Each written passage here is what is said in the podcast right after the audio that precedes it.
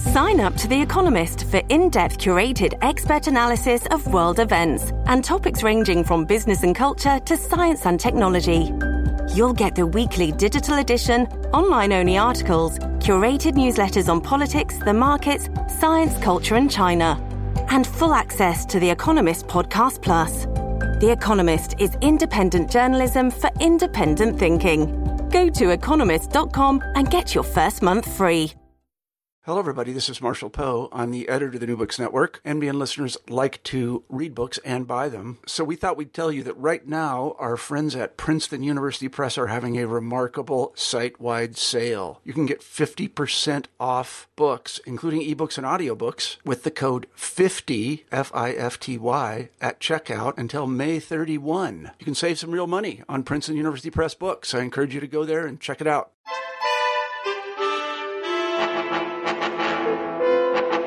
Hello, this is Hugo Lane, returning as host of New Books in East European Studies after a long absence. I'm happy to be back and looking forward to speaking with Tom Jones about his recent book, Student Politics in Communist Poland. Hello, Tom. Hi. How are you doing today? Hi, I'm fine. How are you? Well, I'm doing fine, and it's a pleasure to have you on the line to talk about your book you know, we always at, at, New Books in History, we usually ask people just how they get in, got involved in studying Eastern Europe, and uh, you can talk if, if, you tell us a little bit about that as well as your specific interests in Poland. Mm-hmm. Well, first of all, uh, thanks for having me on the program.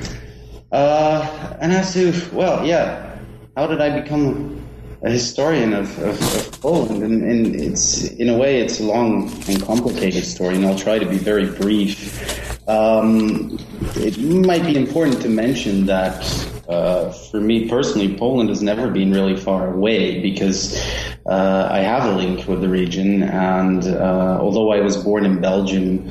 Um, uh, I'm of Polish descent, and I was raised knowing and using Polish language. relatives in Poland.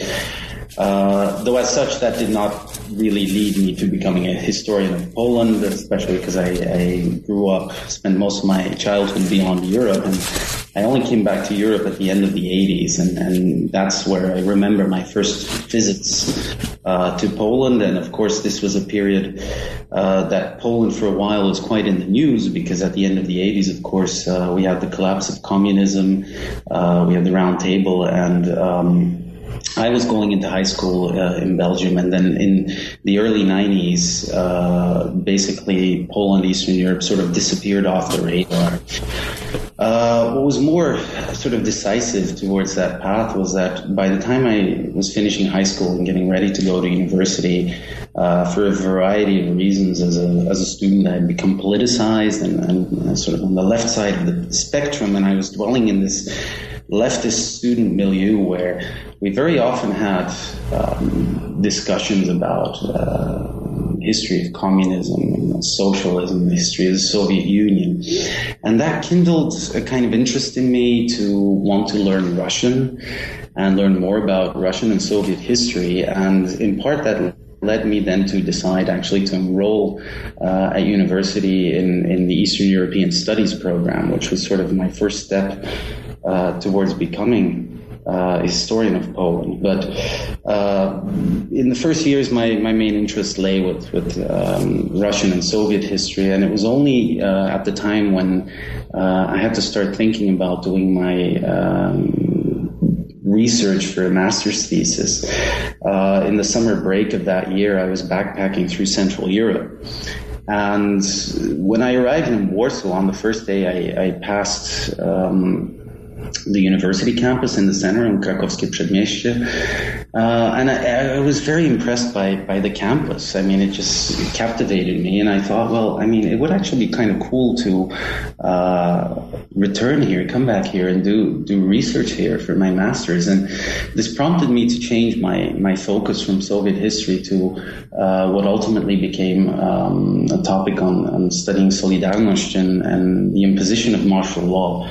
Now, for myself, um, turned out turned out that that topic was kind of kind of a hot topic and, and, and widely debated among historians and in the press in the 90s because there was also uh, a big parliamentary inquiry into the reasons uh, for the imposition of martial law and so on.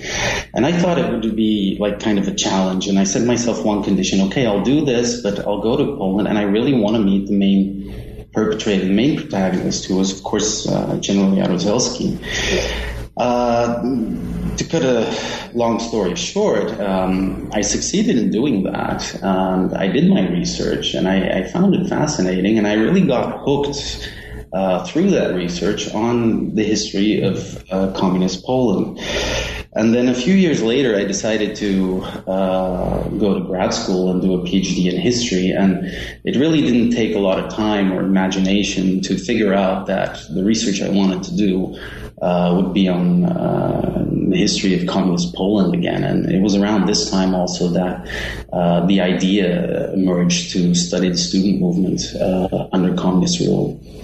Now, yes, and that's an interesting uh, topic in itself, and uh, because of course we always people always talk about '68, um, but we tend to think about the workers' movement more, and then co- the cooperation with the workers' movement was something like KOR. So, what was the reason for focusing on students and student movements? Well, uh, initially, I mean, sort of how the idea came to be crystallized to, to, to venture on that path was uh, the result of um, some discussions I had with my then uh, supervisor. Uh, and, th- and I did my PhD in Leuven, which was in Belgium quite a big setting for student unrest in the, in, in the 60s and, and 68 there really changed the university in the sense that it um, changed from being a francophone university to a Flemish university. And my advisor actually was one of those 68ers. And apart from being uh, the chair in Polish history, he was also specialized in student movements. And in these discussions, we sort of came to the conclusion that, well, you know, there's not much done on students actually in Eastern Europe, in Poland, and if this would not be a good idea for me to pursue. And I have to say, well, this was a topic I, I could personally really relate to, and I became very passionate about. Now, uh, of course, it's it's always important to kind of ask that question of like, okay, why does this matter, and, and should we actually care about student movements? Because as, as you said, I mean, the main narrative in Poland is about workers, church, intelligentsia, and apart from 68, students don't really figure in that major narrative. But um, let me make just a few points to kind of argue that case, and it's well, first of all, there's this broader historical context of the region. Um, there there are fairly deep traditions of student activism in, in, in Central Eastern Europe and in Poland particularly. Uh, students played an important role in, in, in, various movements for national liberation, national independence, spearheaded revolutionary movements since the early 19th century. Now, this, this role is, tends to be overlooked because typical characteristic of student movements is that they're transitory and they don't leave a lot of records behind for historical research. And on the other hand, if one makes too much of a focus on student movements, there's always a risk that, let's say, the broader movement or broader events are taken less seriously. Um, uh, some scholars have called uh, this like the phenomenon of uh, children's crusades, actually. Um, and then there's also this element that in, in the classical Marxist view, uh, students and intellectuals were not really seen as independent social actors. This is something that, of course, changes in, in the scholarship in the 1960s as well. But it's, it's, it's clear, though, that student movements manifest themselves most clearly uh, when there was some kind of an alliance with a broader social movement, students would then rather act as a vanguard or as an activist recruiting tool. But it's a fact that students alone don't create um, or force revolutionary change. On the other hand, universities were always um, centers of revolutionary activity, and students they were carriers of, of progressive modern ideas of mentioned nationalism, but there's uh, liberty, socialism, uh, equality of opportunity. These were ideas that were sometimes ahead of their time and would only come to the fore uh, later on a broader societal um, scale. In part also because student activists um, could become more significant political players in, in later life. So ultimately, ultimately, this this reason of why to study student politics was because one can see students as constituting a sort of social and political uh, barometer of sorts. Student politics can be uh, an indicator of social and political change. And this was exactly one of the points that so captivated me about uh, the history of communist Poland, that this was a period with a lot of social uh, and political change. There's another reason. Um, why I also, uh, and this sort of came later, why I uh, realized that it was uh, quite interesting to focus on is that uh, student activists they they became part of the country's future elites. And after 89 in Poland, uh, many former student activists, they became prominent figures in, in political, cultural, academic spheres, uh, in the media. It's also interesting to note that in Eastern Europe, many of the so-called oligarchs, they, they also came from within the ranks of the former communist uh, youth organizations. So, in effect, I mean, student movement, student politics under communism is also um, important and, and, matters because it kind of it advances a further understanding of, of certain post 89 uh, developments.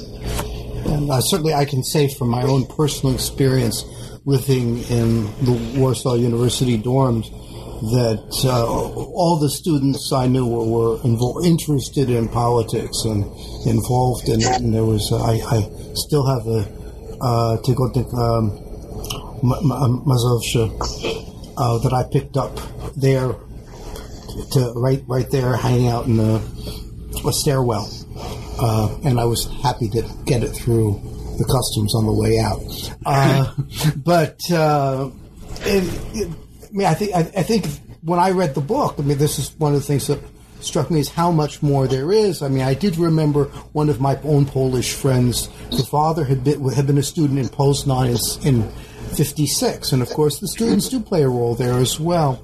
Uh, and uh, as you say, you know, reading the book, it does come out with uh, the importance of the building of elites. Um, now, when moving on, then, your book, you know, it covers you know, roughly 40 years, a bit more than 40 years. And, uh, you know, when just you and a lot of it works on sort of generations, but your generations are a lot shorter than most people's.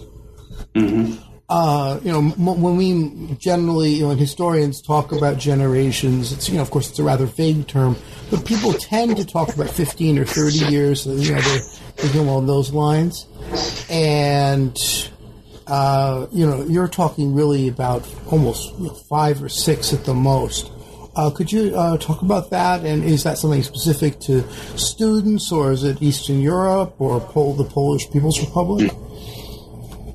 Yeah, well, it's it's a good question, and you're absolutely right to point that out. And um, uh, historians generally, we have a problem when we use this category of, of generations. Um, there, there's much more uh, tools available when we look at sociology, but still, I mean, it remains this kind of vague and slippery concept.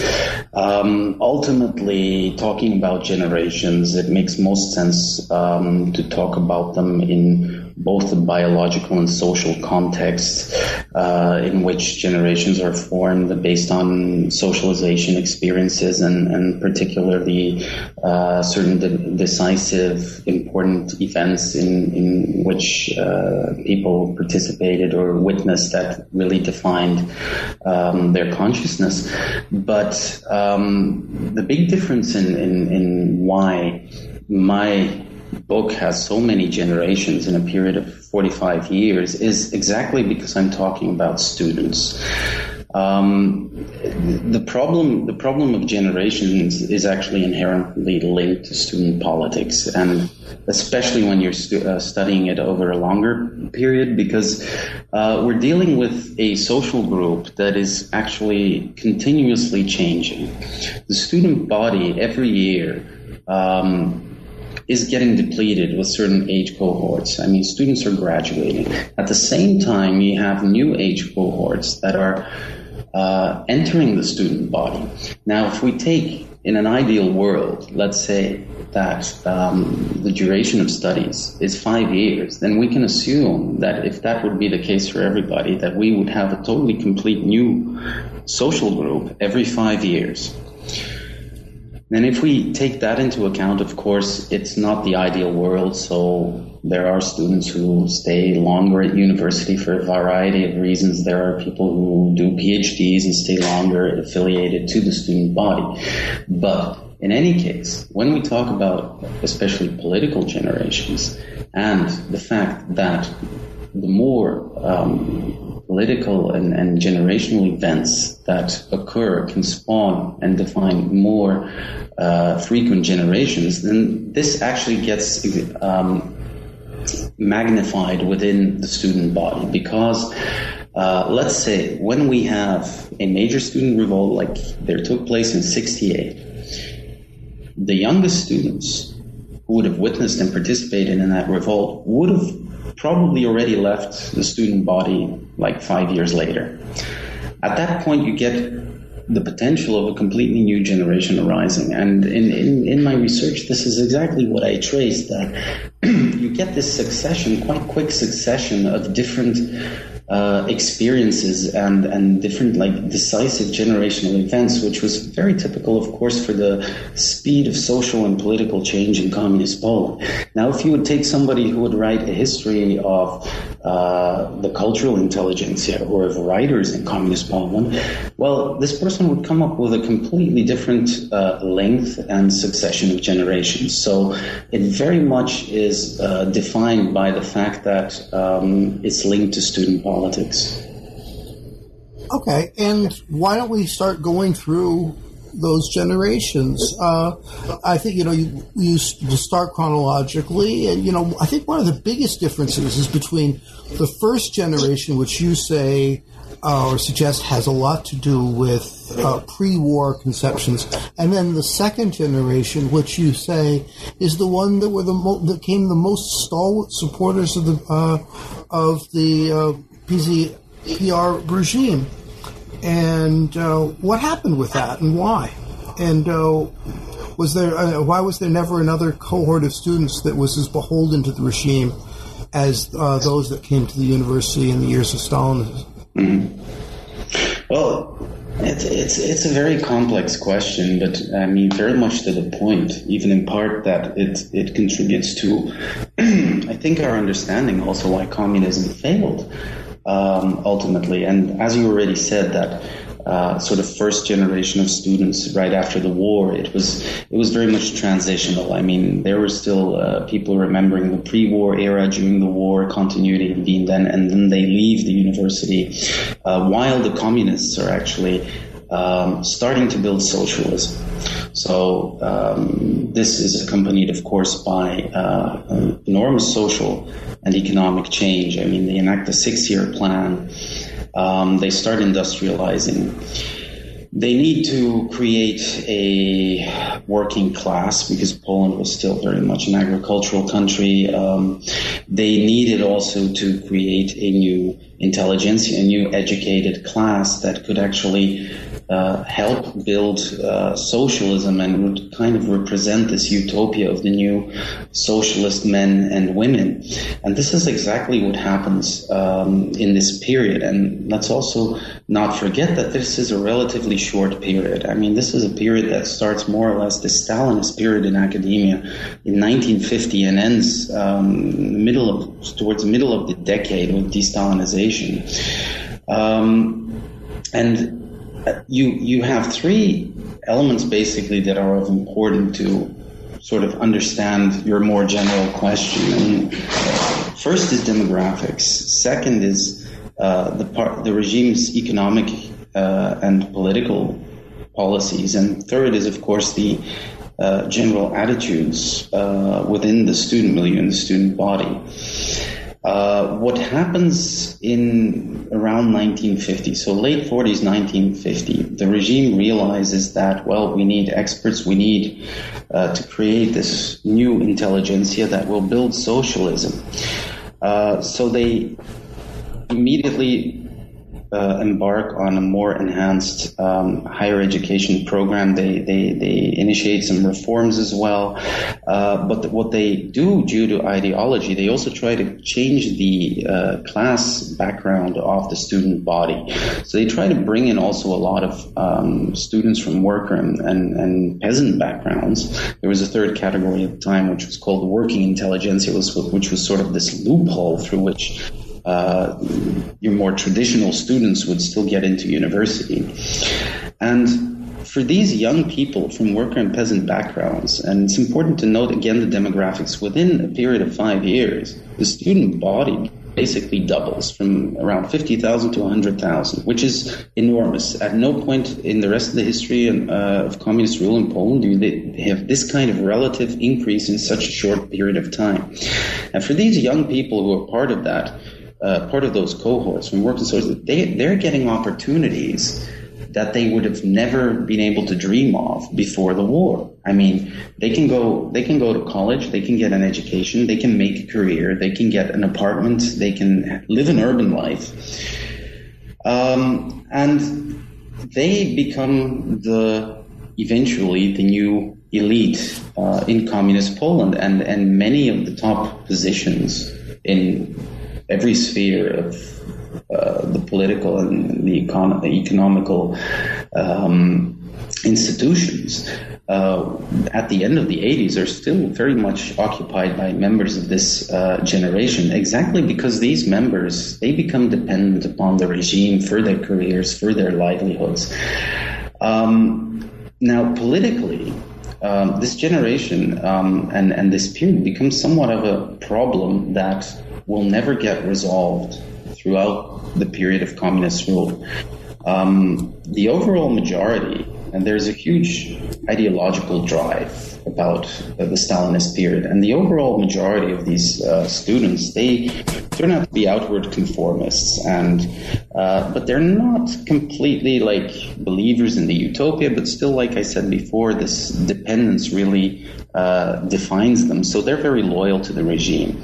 The problem arises that a minority, still a significant number of people, but a minority, actually are true believers in this utopia, in this building of a new world. But it is exactly these people who rebel during de-Stalinization and rebel against Stalinism, rebel against the regime, cause trouble for the regime.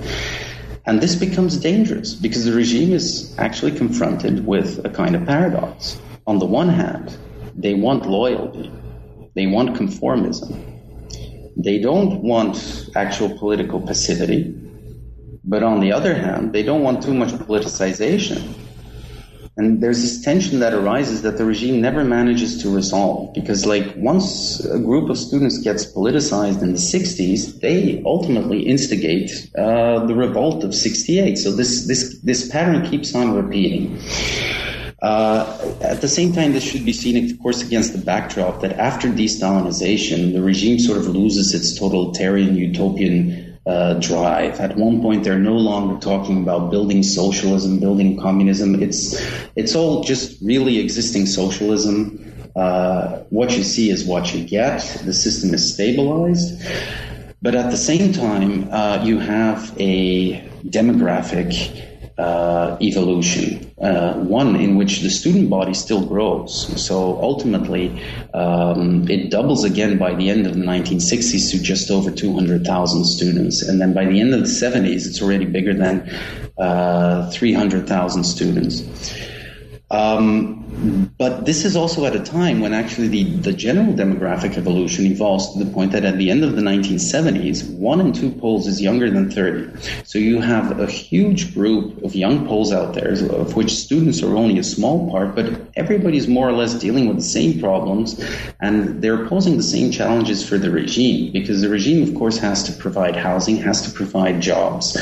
Um, there is less of a chance for social upward mobility, because as I said before, this this Stalinist generation is already there. So, and every generation coming behind is actually getting less opportunities uh, to climb and progress in life, which creates some resentment.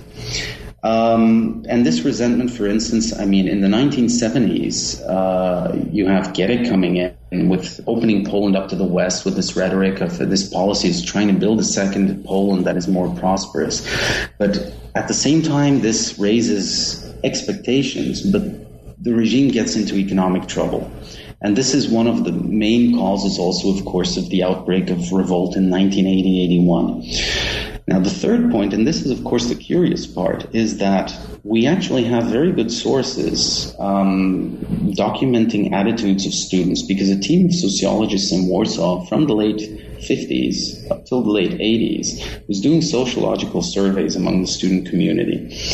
And one of one of the key questions until the early 80s was um, about what their feelings was of how the world was evolving. And it turns out that the majority of students, still even in the late 70s, thought that the world more or less was evolving to some kind of socialism. This did not mean no necessarily socialism of the, um, of the Soviet kind, but still some kind of socialism. That only disappears in the 1980s. That's that's when then young people suddenly stop believing in any kind of uh, socialism. But this is in essence, the core of why there's such a contradiction. Because that generation that is coming of age, that gets socialized, that studies under Stalinism, they take up the best spots. They actually get the best deal, relatively speaking. Uh, they're dependent on the regime, so they're loyal to it. Uh, everything really, um, their whole life is formed by that experience. Um, whereas every generation that comes afterwards just gets confronted with less opportunities, and for that becomes more resentful and less loyal to the regime. And this is one of the uh, reasons as well one could um, see why uh, communism and the communist regime got into trouble because every new uh, young generation believed less and less in the feasibility and in, in, in the positive aspects uh, of the regime, and they didn't see that this was um, a construct, a, a, a, reality that was really um, corresponding to their own ambitions and aspirations. You know, uh, I'm thinking about this, and one of the people who's very interesting. Uh, you talk a lot about uh, Po prostu and the you know the student uh, newspaper, and what come, came to mind there uh, as we are talking about this is the curious case of Jerzy Urban. Mm-hmm. Uh, a man who really did seem to fit that earlier Stalinist uh, view. He wanted very much to be, and he tried four times to get into the mm-hmm. Communist Party.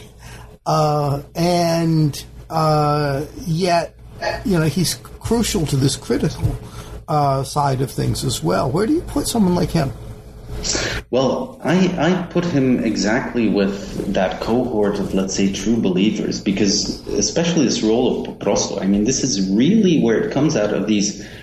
I mean, these these radicals, these these these young people who want to build this new world and see that not everything is as it should be, which only uh, gets worse once, of course, um, in in Moscow, uh, Khrushchev uh, delivers his secret speech, which was then later also disseminated in Polish translation. It was quite widely available, um, and these young people. Um, they, they start rebelling exactly. I mean, this is the this is sort of the irony that the then Stalinist regime, they actually created a cohort of young people that would become sort of their nemesis, so to speak, because um, another member of that cohort of true believers, I mean, Karol Modzelewski, and he put it very nicely. I mean, uh, he said that, well, you know, when we heard what Khrushchev said about Stalin, we couldn't believe that this was. This is in 1956. This is a secret speech, right? Yes, this was a secret speech. So after reading that, and, and like I said, it was it was available. I mean, there were like thirty thousand copies available in Polish translation. So uh, it, it, was known within weeks on a very wide scale what was said and what was criticized about the Stalinist regime. And and Modzelewski, he would then say, well, look, I mean, this this not just be the result of one man and his character. I mean, this this this was probably something wrong with the system. And as they taught us, I mean, if if the system is wrong, you got to overthrow it. And how do you overthrow it? You do it through revolution. And, and, and who makes the revolution? Well, it's the working class, but they don't do it alone, but in alliance with students and intelligentsia. So we basically proceeded exactly according to the blueprint and rebelled exactly how the, the Stalinist regime had taught us of what it means to be a revolutionary. So, and this is, into a large part, the story of. Uh, uh, of Urban as well. I mean, he of course um, stays loyal to to the regime in later years because he he, he becomes um, the speaker for Jaruzelski in the 80s and so on. But actually, he, he's he's one of those very interesting types who, in the mid 50s, come out of this Stalinist uh, camp and and exactly really spearhead the the struggle against Stalinism and, and for de-Stalinization.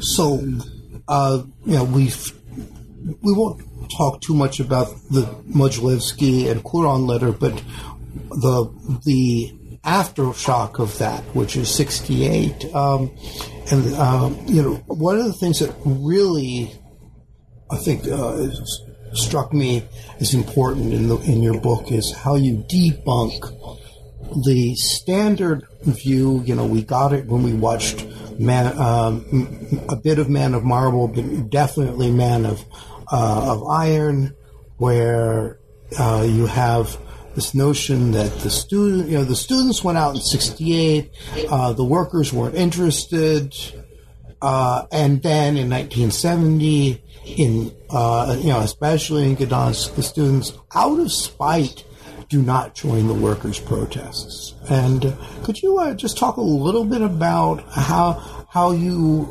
what evidence you found that shows this uh, the problems with that narrative? Well, this this was something that I that I came across while doing the research, um, and actually very much not intentionally. And turns out that this was one of the like the kind of the big discoveries that I did. Um, and as you already mentioned, right, it's it's it's a pretty potent myth, and it's really been dramatized by Wajda in his movie.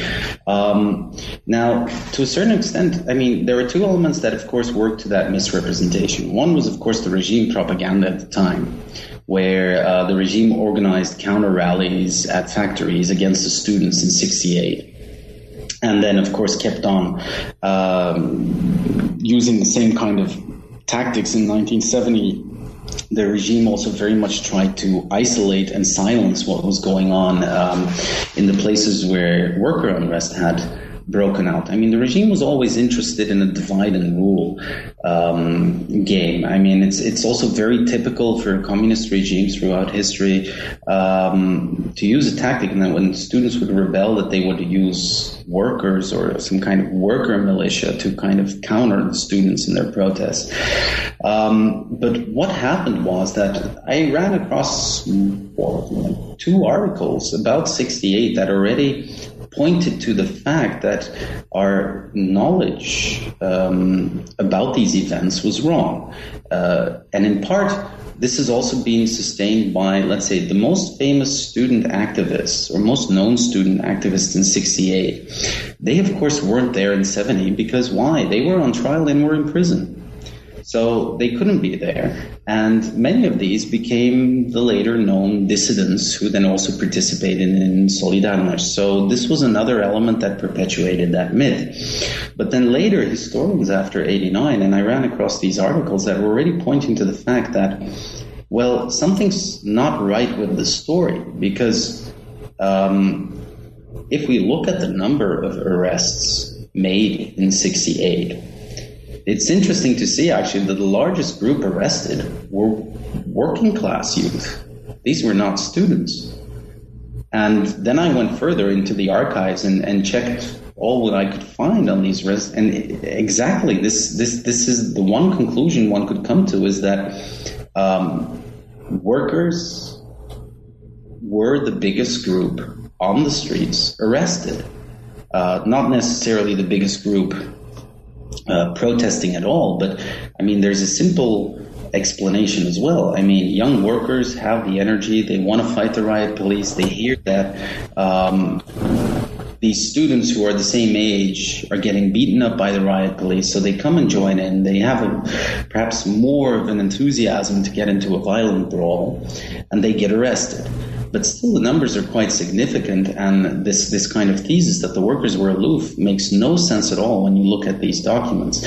The only reason, of course, why uh, this image of 68 um, uh, sort of got projected is that afterwards, the main, uh, or let's say the most known repression that was a consequence of the revolt was against uh, mainly groups of students. Um, and then coming to this conclusion, I was already like thinking along generational lines. Well, rather the, the common denominator of the revolt seemed to be youth. Now, given the close closeness of the two revolts, I, I decided to check if I could find any traces um, on the 1970s and and uh, on, on the 1970 revolt. And and this was, of course, a bit more um, tedious because I mean the places which had seen the biggest worker protests. Uh, these were not really big or even at all academic centers. So by default, you wouldn't have a lot of students there. Uh, then there was another element, which is also quite important in the overall narrative when it comes to workers and students. These these worker revolts tend, tended to break out at times when students were not there. So either um, during exams or during university holidays, university breaks. So you wouldn't have a lot of students around as a group to actually join those revolts. But then uh, I came across some memoirs, and even one of them was by Lech who actually makes this allusion that, I mean, workers actually joined the students in 68. And I'm thinking, well, I mean, if they joined in 68, is it really true that students would have stayed aloof in 1970? Because that, that wouldn't have made sense. And um, again, I ran across some testimony already to, it was about Gdańsk. And um, there, uh, the author in question actually uh, argued that students were present, but they weren't present as a group because they, it was right before the Christmas holidays, and a lot of students had left. Uh, but they did go out on the street and support the workers, but they were just not that visible. And then um, this was an interesting case, but probably not enough um, to try and trace the, the student participation in it. So I came up with the idea that let, well, let's let's check the student towns.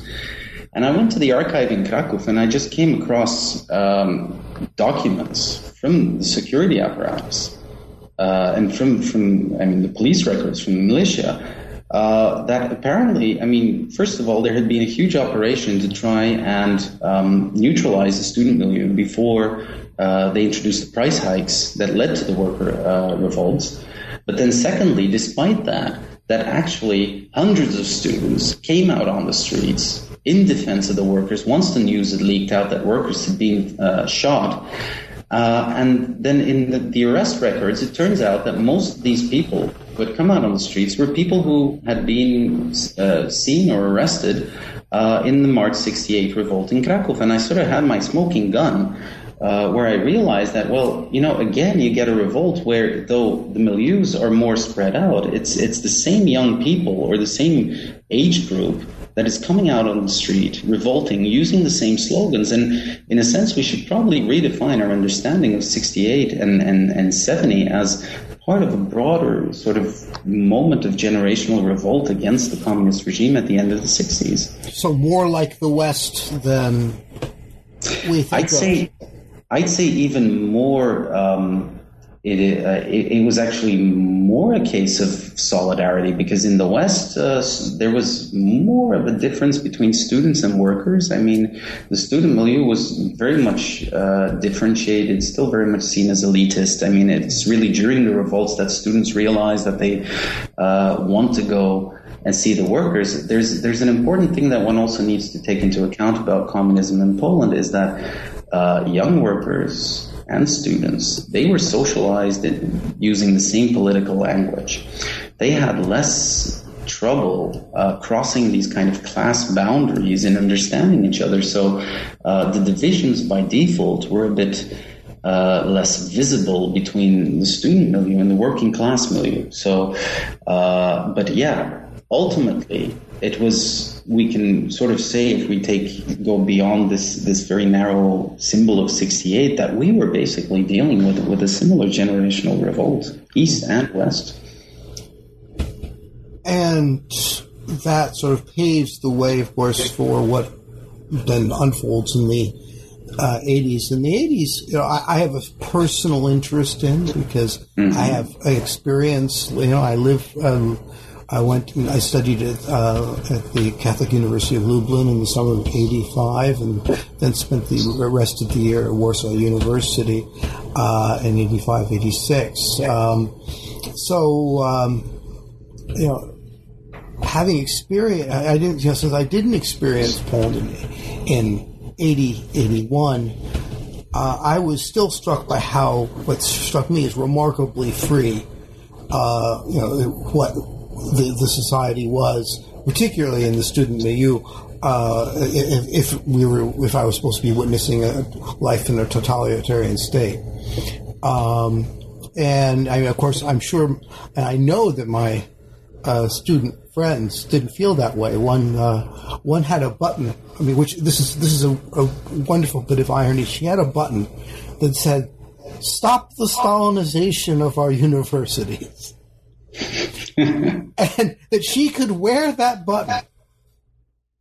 She got uh, one of her uh, instructors uh, took her down, saying, "You don't know what real Stalinism is." but I mean, but nonetheless, she was wearing it, and yet, you know, it's, it's a really interesting, you know, sign of what Poland was like. Uh, but how do you know? That's my experience uh, when you're you're looking at it from the archives, and uh, so you know, I had this two pronged question.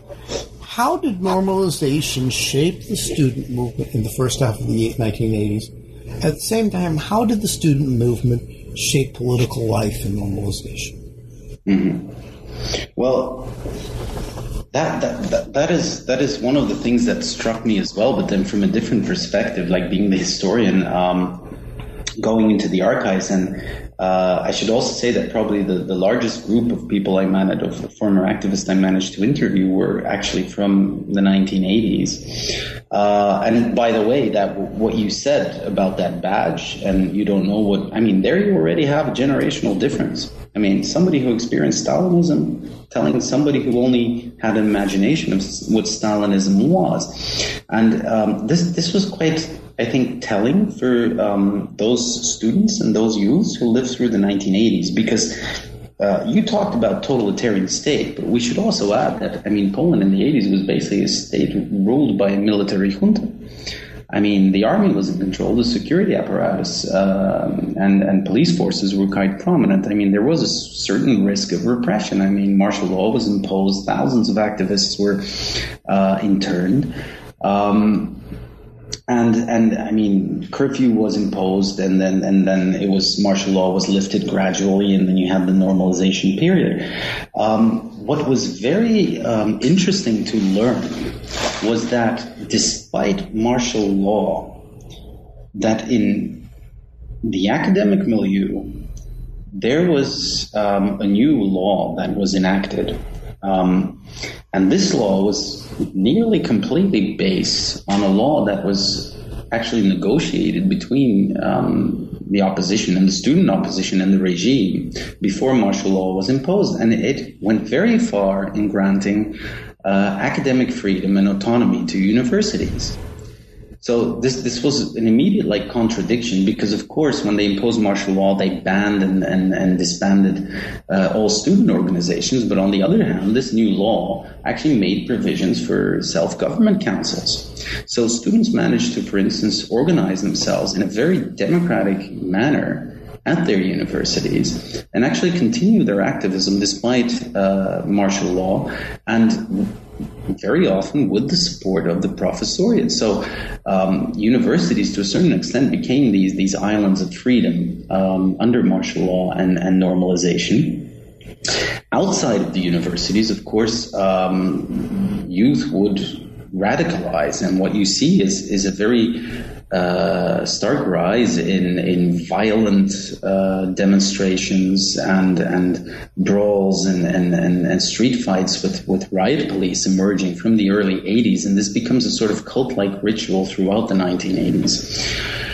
Um, the period you referred to that you were in Poland, this was actually also an interesting period because this is when, when it starts turning around because the regime realizes that it actually has given perhaps too much freedom to students and tries to change that higher education law, make it more repressive. And oh, irony, this is a time when most students who had experienced Solidarność and martial law had left the university, and there, there were already new cohorts of students, a new generation of students coming up, and they they had been radicalized in high school. They've been very much anti-communist, and this this kind of badge of what you mentioned, down, stop the Stalinization. I mean, this was indicative for a lot of members of that generation. I mean, they saw uh, the martial law authorities as this was Stalinism incarnated for them. At the same time, they didn't realize that under Stalinism, you just couldn't go out on the street and have street fights with riot police because there was a different kind of repression, right? Um, but this kind of fuels them in their radicalism. And uh, towards the end of the decade, it's really young people and students who are um, fueling these sort of new grassroots opposition movements that emerge. And this creates a very new dynamic and ultimately uh, would set the stage for, um, you know, the return of Solidarność and, and, and, and the strikes and, and, and the roundtable negotiations that lead to the fall of communism. And for a, large part of that generation, there were also other phenomena because they become completely, um, they start rejecting politics as such. You're saying the students. Uh, yeah, students. Um, and they, I mean, there's this phenomenon called, called like internal uh, immigration, so uh, sort of return to the private life. But at the same time, you see this um, this rise of youth counterculture, and especially the Polish rock scene, the alternative rock scene, was pretty strong.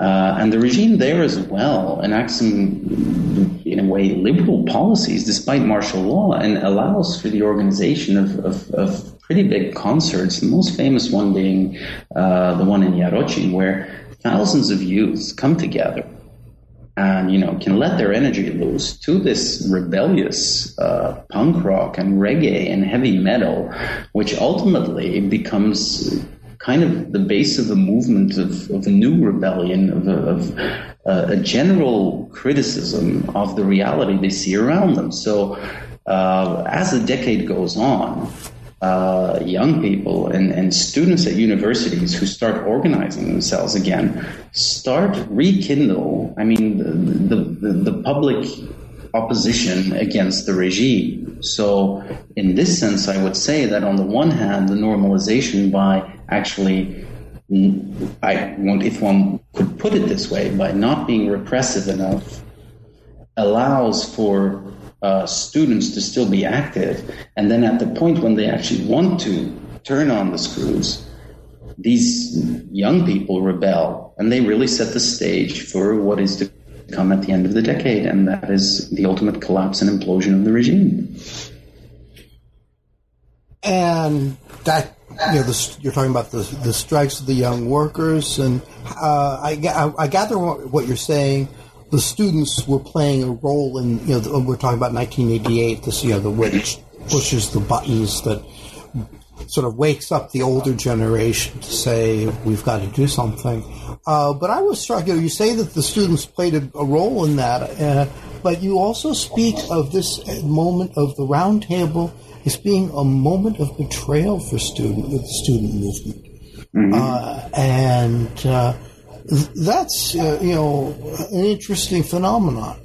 Uh, what happened? Well, it is indeed interesting, and um, I mean, as historians, we can always benefit from hindsight, and I would even say that there was a certain logic to what what took place. Um, students, as I just said before, um, and, and, and young people, also high school students and so on, they became quite active in, in these new. Uh, contesting uh, oppositional grassroots movements. Um, and then in um, early 88, so this process goes on, and students actually, meanwhile, revive the old banned Independent Students Association that had um, been founded during the Solidarność period. And that was sort of a direct linkage with that period, and, and it was a strong statement. And what happens is that um, in, in March 88, you have the 20th anniversary of the student revolt in 68 and all these oppositional students decide to do something. And they come out in force, and their demonstrations are quite successful. Uh, their rallies are quite successful. Some of them get pretty harshly met by the riot police and so on. But what they see is that their movement is growing, that their movement is strong. Um, these students as well, they, they've been busy um, in the underground press, printing their underground journals and so on through the 80s. So they had gained a certain expertise in political organization, political agitation. This was uh, also a period, um, so late 87, 88, uh, the regime tries to enact some economic reforms because they see that, well, you know, the crisis just isn't going, we need to reform more. Uh, and then they decide, instead of just going ahead with it, to have a referendum. Uh, which they then also uh, lose, but they try to go ahead with the reforms anyway, which also means, well, the typical uh, uh set of price hikes and so on. And, and, and the workers react. You get worker strikes in May. Um, and these are workers that actually, again, I mean, they don't have any firsthand memory of the Solidarność period at the beginning of the decade. These workers are the same age who lead the strikes, who initiate the strikes, they're of the same age as the students. In fact, the old Solidarność leadership was against the strikes initially. This is this is an important aspect. But who comes to support these young workers? It's the students. They go to the factories. They start helping this, uh, the workers organize. They they share their expertise with with printing, with um, agitation, and so on. Plus, they initiate solidarity strikes at the universities, and through that, while the strikes were a lot uh, less numerous than at the beginning of the decade when Solidarność was founded, they actually managed to give the strikes uh, quite some visibility. So it's a psychological blow to the regime because uh, from the archival documents that I uh, consulted from right after the strikes, you have discussions in the Politburo where they are saying the biggest problem we have right now is youth. We've lost them. We've lost. We need to get out of this mess. Now, to make it worse, a few months later, in August, when of course there was a summer break, workers go on strike again. Uh, and this time, I mean, students actually also go to the factories despite it being vacation because this generation of students is just so politicized and they go and they stand with the workers. And again, that strike movement then catches, I mean, the attention of the regime and they decide like, well, the only way to get out of this is to start negotiating with the opposition. But they don't want to negotiate, of course, with these young rebels. So they negotiate with the people they know from the beginning of the decade who are more moderate at the time. And actually, uh, the old Solidarność leadership strikes a deal to end, to, they will end the strikes in return for negotiations. And this is ultimately the process that then leads to the round table. Now, when it comes to the betrayal, uh, it's quite an interesting story because, and we can illustrate it best by a quote uh, from Lech Wałęsa himself, who, when the roundtable starts, and also being conscious at the time that, well, students played a role, and these radical students, they weren't happy at all that the opposition was going to negotiate with the communists because they didn't want to negotiate. They wanted to overthrow them. Radical and young as they were, that's what they were. I mean, the, the, the, the most radicalized part of the student movement was so anti-communist that they would not dream of striking a deal with the communists. They did not believe in that kind of strategy. But Wałęsa even says that any agreement, just like a good table, uh, should stand on at least three legs. The first was Solidarność, the second was Rural Solidarność, and the third was the Independent Students Organization. Now, these were three organizations from the Solidarność period uh, that had been and suspended, uh, delegalized. So the point of them was that these three organizations had to be legalized. That was the condition of the opposition going into the negotiations. What happened was that, uh, well, Solidarność gets legalized, but ultimately the opposition um, agrees to not legalize uh, the student movement, the student organization. Um, this is mainly why um, the roundtable is seen by the radicals uh, as a betrayal. And at the same time, the students they start rebelling against the negotiations, and there are a lot of violent demonstrations happening in, in some of the most radical uh, academic centers. And um, this even turns it, it turns the student movement actually in the kind of black sheep that is being used by the regime uh, vis-a-vis uh, the opposition. And it's also interesting to note that the only subtable at the round table uh, negotiating process where there was no agreement reached was the one dealing with youth. So ultimately, when the round table concluded and provisions were made for the first semi free elections, this was done without having um, consolidated any achievement for the student movement. And well, the students, the student activists basically saw this as uh, a betrayal of their interests by the opposition, who was then supposedly negotiating in their name. Uh, and they held one last uh, national strike, but in the end, uh, most of them anyway went to vote because they saw that they were engaged in, in the electoral campaign and uh, of Solidarność, and, and well, they realized that this was an opportunity to at least uh, show their defiance by voting uh, for the opposition because, of course, nobody knew what would happen the day after and that Solidarność won with such a landslide and that this would lead to the end of uh, communism. But uh, the fact remains that um, the students very much got alienated by the elder opposition during the negotiating process because they were basically cut loose. That is an interesting story. Um, and uh, carrying on with that, because this touches again on that, uh, you know, it was absolutely no surprise to read names like Kuron and Michnik in, uh, in this book. Um, nor was it entirely a surprise to read uh, uh, given that he was uh, a leader uh, of the student organization, the Communist uh, Student Organization. Yet he's an exception. So many of the people that you come up in the later phase of your book, as far as student activists, we would link uh, uh, to the conservatives, including Komorowski, for example, comes up. Mm-hmm. Now, how do you explain that? What happened? Is, is this just part of that general tra- trend of the older generations not uh, being able to deal with the you know with the need to open way for the new, uh, or is there something else going on? Well, there's something else going on there. Actually, a lot of different things are going on at the time. And one of the crucial things is that 68 happens. Um, 68, not only in Poland, but also um, beyond Poland in, in Czechoslovakia. Uh, this is a year where students who are protesting and invoking the Constitution, still using what one would perceive as leftist language, similar to that that's the language that students on the other side of the Iron Curtain were using. Uh, they get beaten up by a regime that claims to be leftist, claims to adhere to certain Marxist symbol, um, principles, and so on. And the regime loses credibility at that point. Then, a few months later, uh, the Warsaw Pact invades Czechoslovakia, and this puts an end to hopes of, you know, any kind of reform within the system on, um, let's say, a socialist Marxist uh, basis.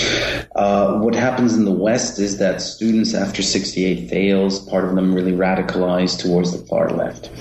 Uh, in Poland, you see a different uh, situation where students actually move away from ideology because they, through the revolt, what it teaches them, and especially also after 1970, right, when workers are being killed by a regime that claims to represent the interests of workers, um, they move away from ideology. But this, of course, discredits Marxist ideology.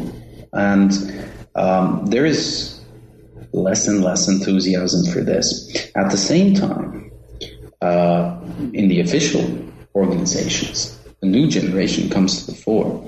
And these are people who are also caring less about ideology. And when Gierek comes to power and opens Poland up to the West, um, it's ironically these people, like Kwaśniewski and um, Cimoszewicz and Oleksy, because these are all names that might ring a bell because these become quite prominent um, social democrat, post communist um, politicians after 89. Uh, these are people who also have a lot of contact with the West and so on. Um, the ideology is disappearing within the official student organizations as well. Uh, part of them that would adhere to the left uh, they would see themselves as some fledgling social democrats. Uh, some later would even say that they're moving towards social liberalism because partly their context with the West. Now, among the opposition, you see a different uh, evolution. So, Marxism as a way of critiquing the regime, uh, just like the Marxism of the regime, is discredited. Uh, students become active also in other centers that were less traditionally known for their activism, like Gdańsk.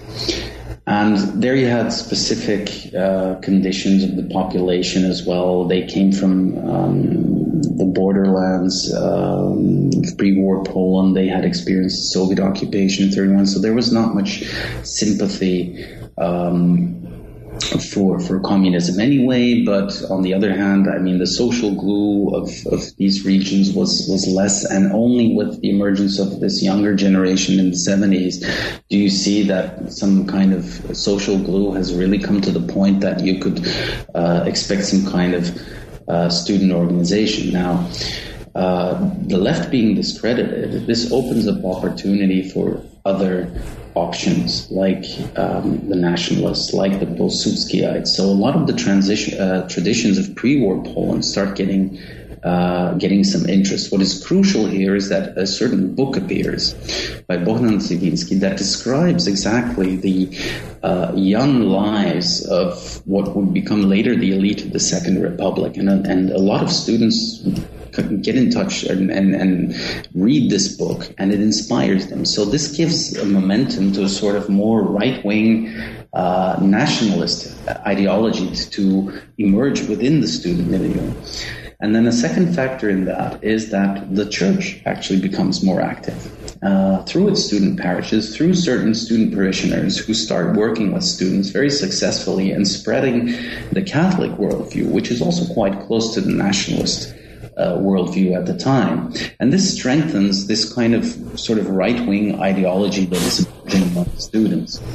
Uh, of course, this even gets more strengthened by the end of the decade when a Pole gets elected uh, to the papacy.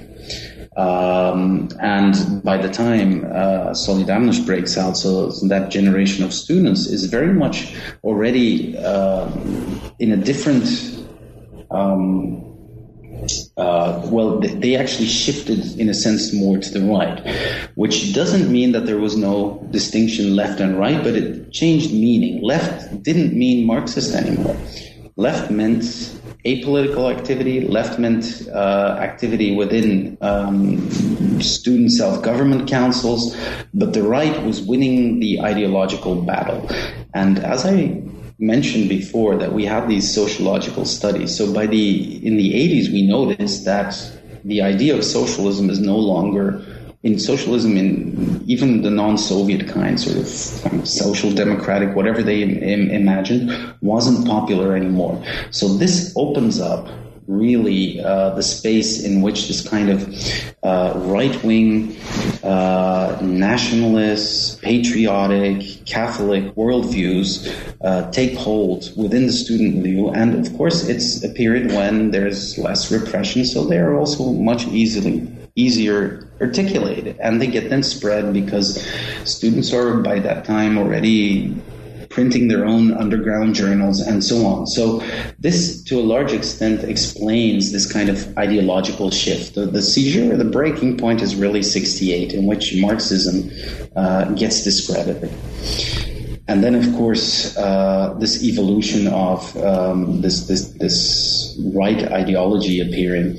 Now it's also interesting to note that you see a similar situation emerging um, a few decades later, and exactly with the same protagonist that you might encounter in my book, because um, in a sense, as I said at the outset of our talk, I mean, student activists they they tend to come become more important political players later in life. So a lot of these student activists from the 70s and the 80s, they go into politics later and they really come to the fore uh, in, in, the late 90s, early 2000s. And this is one of the explanations one can put forward why right now in Poland you have a sort of pluralism on the right and a non-existent left because those who were the post-communist left were exactly still the people who were actually the student activists in the official organizations in the 1970s. The students that uh, shocked me. My my jaw dropped, and I'm I know I'm not the only American who had the experience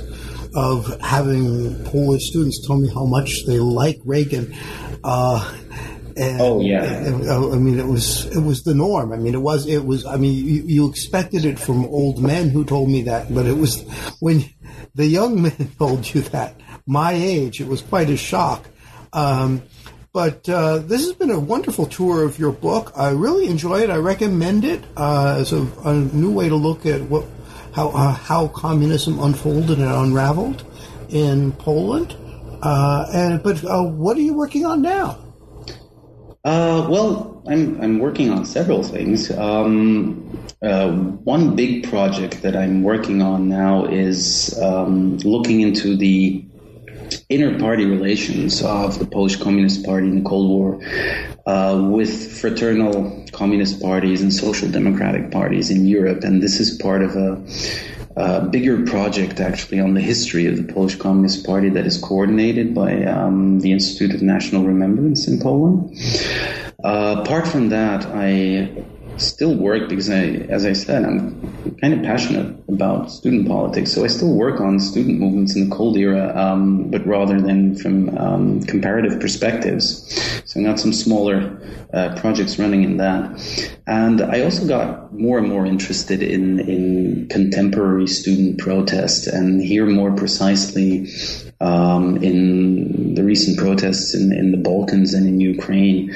And in the coming year, um, I hope to finish a book that I'm co-authoring on uh, the student movement that emerged in Bulgaria in late 2013 during um, a very large wave of uh, anti-government protests that took place there.